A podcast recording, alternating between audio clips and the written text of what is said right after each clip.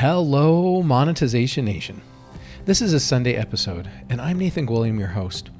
In today's episode, we're going to discuss how to determine and prioritize our good, better, and best choices. We all know the difference between a good choice and a bad choice.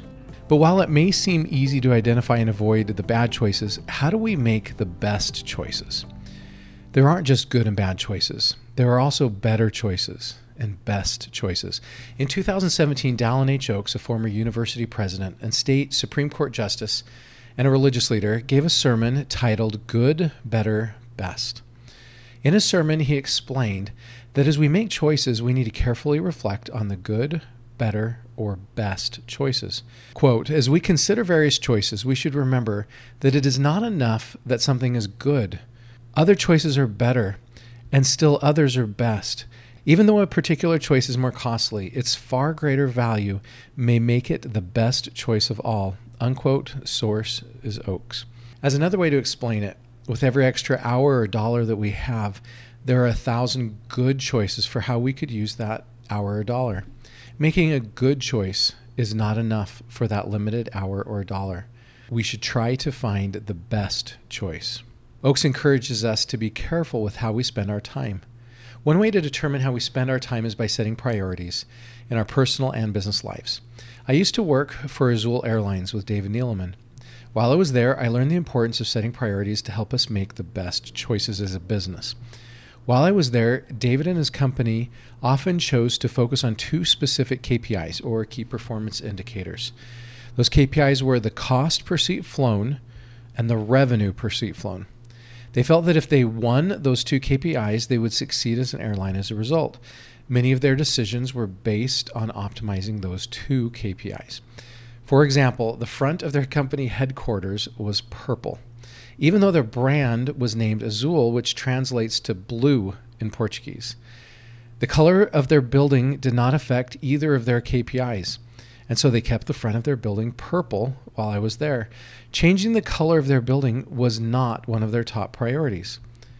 While it may have been a good choice to spend their time repainting their building and aligning their brand with their color, um, it was a better choice to invest their limited time and resources in other places that would optimize their KPIs and better drive their growth. Quote, we have to forego some good things in order to choose others that are better or best. Unquote. And that was from Oaks.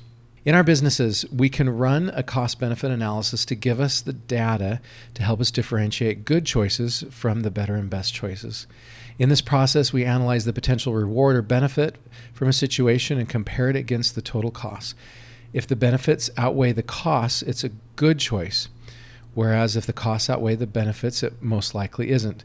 Then we can look at the difference between the costs and benefits for each of our different options, and that will easily help us to differentiate the good choices from the better or best choices with our limited resources.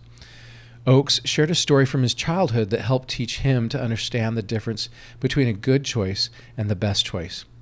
When he was younger, he lived on a farm with his family. They rarely went to town, which meant their Christmas shopping was done in the Sears and Roebuck catalog. Quote, I spent hours poring over its pages, Oaks said.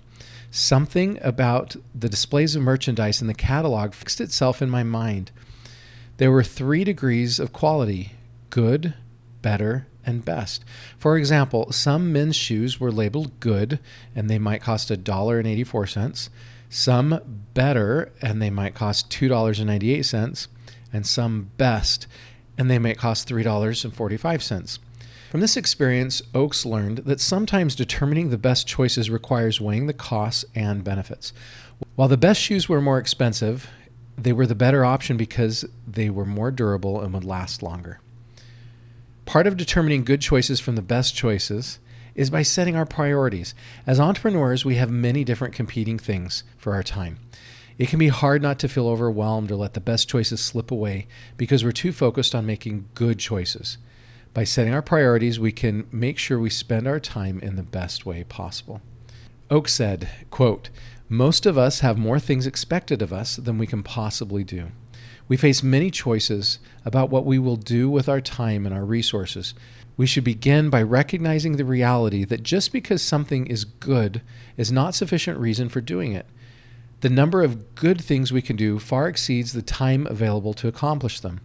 Some things are better than good, and these are the things that should command priority attention in our lives. Unquote.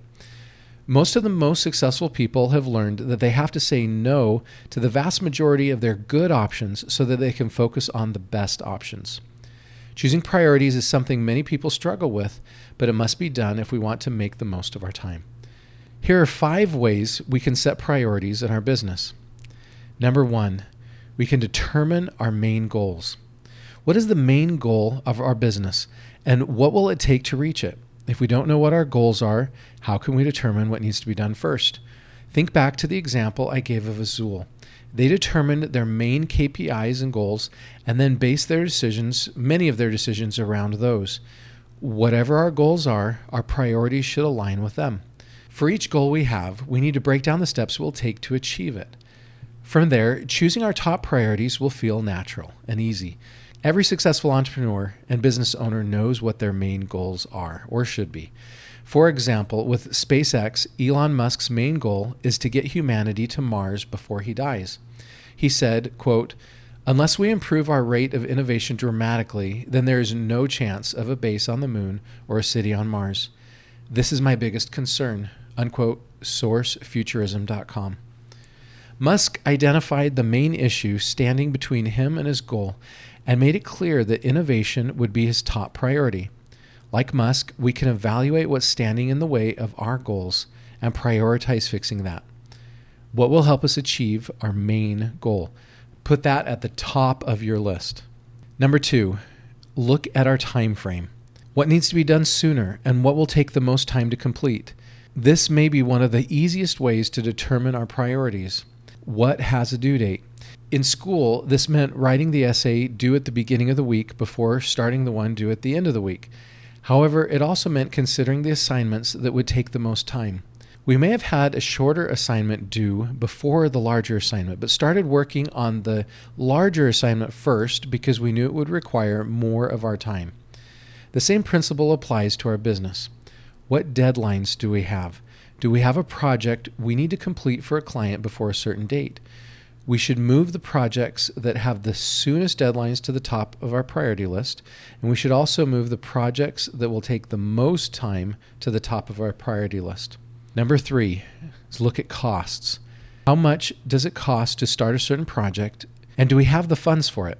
For example, if we want to develop a SaaS product but don't have the budget for it, our priority may be to increase the sales of our other products rather than focusing on the design of a new service. Our budget can be a great blueprint for determining what we need to prioritize. Number four, we need to look at our skills and do the easy stuff. Do we have the skills and abilities to complete a task ourselves? Or do we need to take the time to hire someone else to do it for us? Sometimes it helps to prioritize the easy stuff. It gets it out of the way and opens more of our time to focus on the bigger tasks without feeling overwhelmed by how much we need to get done or how many small tasks are on our priority list. If it is a task we can do ourselves, we also don't need to wait until we have the budget to pay someone else to do it for us. We can look at our to-do list and ask ourselves, quote, is there something here I can do within an hour, unquote. If there is, we can prioritize it to shorten our list. It will give us a sense of accomplishment and encourage us to keep going. Number five, do what we enjoy. What do we enjoy doing? Another thing to consider with our priorities is doing what we enjoy. No one wants to work on a project of a project that they don't enjoy doing. This can put a huge damper on our motivation. Instead, after we've prioritized the most important tasks, we can begin to prioritize what we will have fun doing. Why did we start a business in the first place? Do we find joy in being creative and designing products? Or do we find satisfaction in consulting with our clients? As we work on projects we enjoy, our productivity and efficiency will increase. As we set priorities in our business, we need to remember that we have priorities outside of the workplace too. This can include our faith, mental health, and families. Oaks said, quote, some of the most important choices concern family activities. Many breadwinners worry that their occupations leave too little time for their families. There is no easy formula for that contest of priorities. However, I have never known a man who looked back on his work life and said, I just didn't spend enough time with my job. Unquote.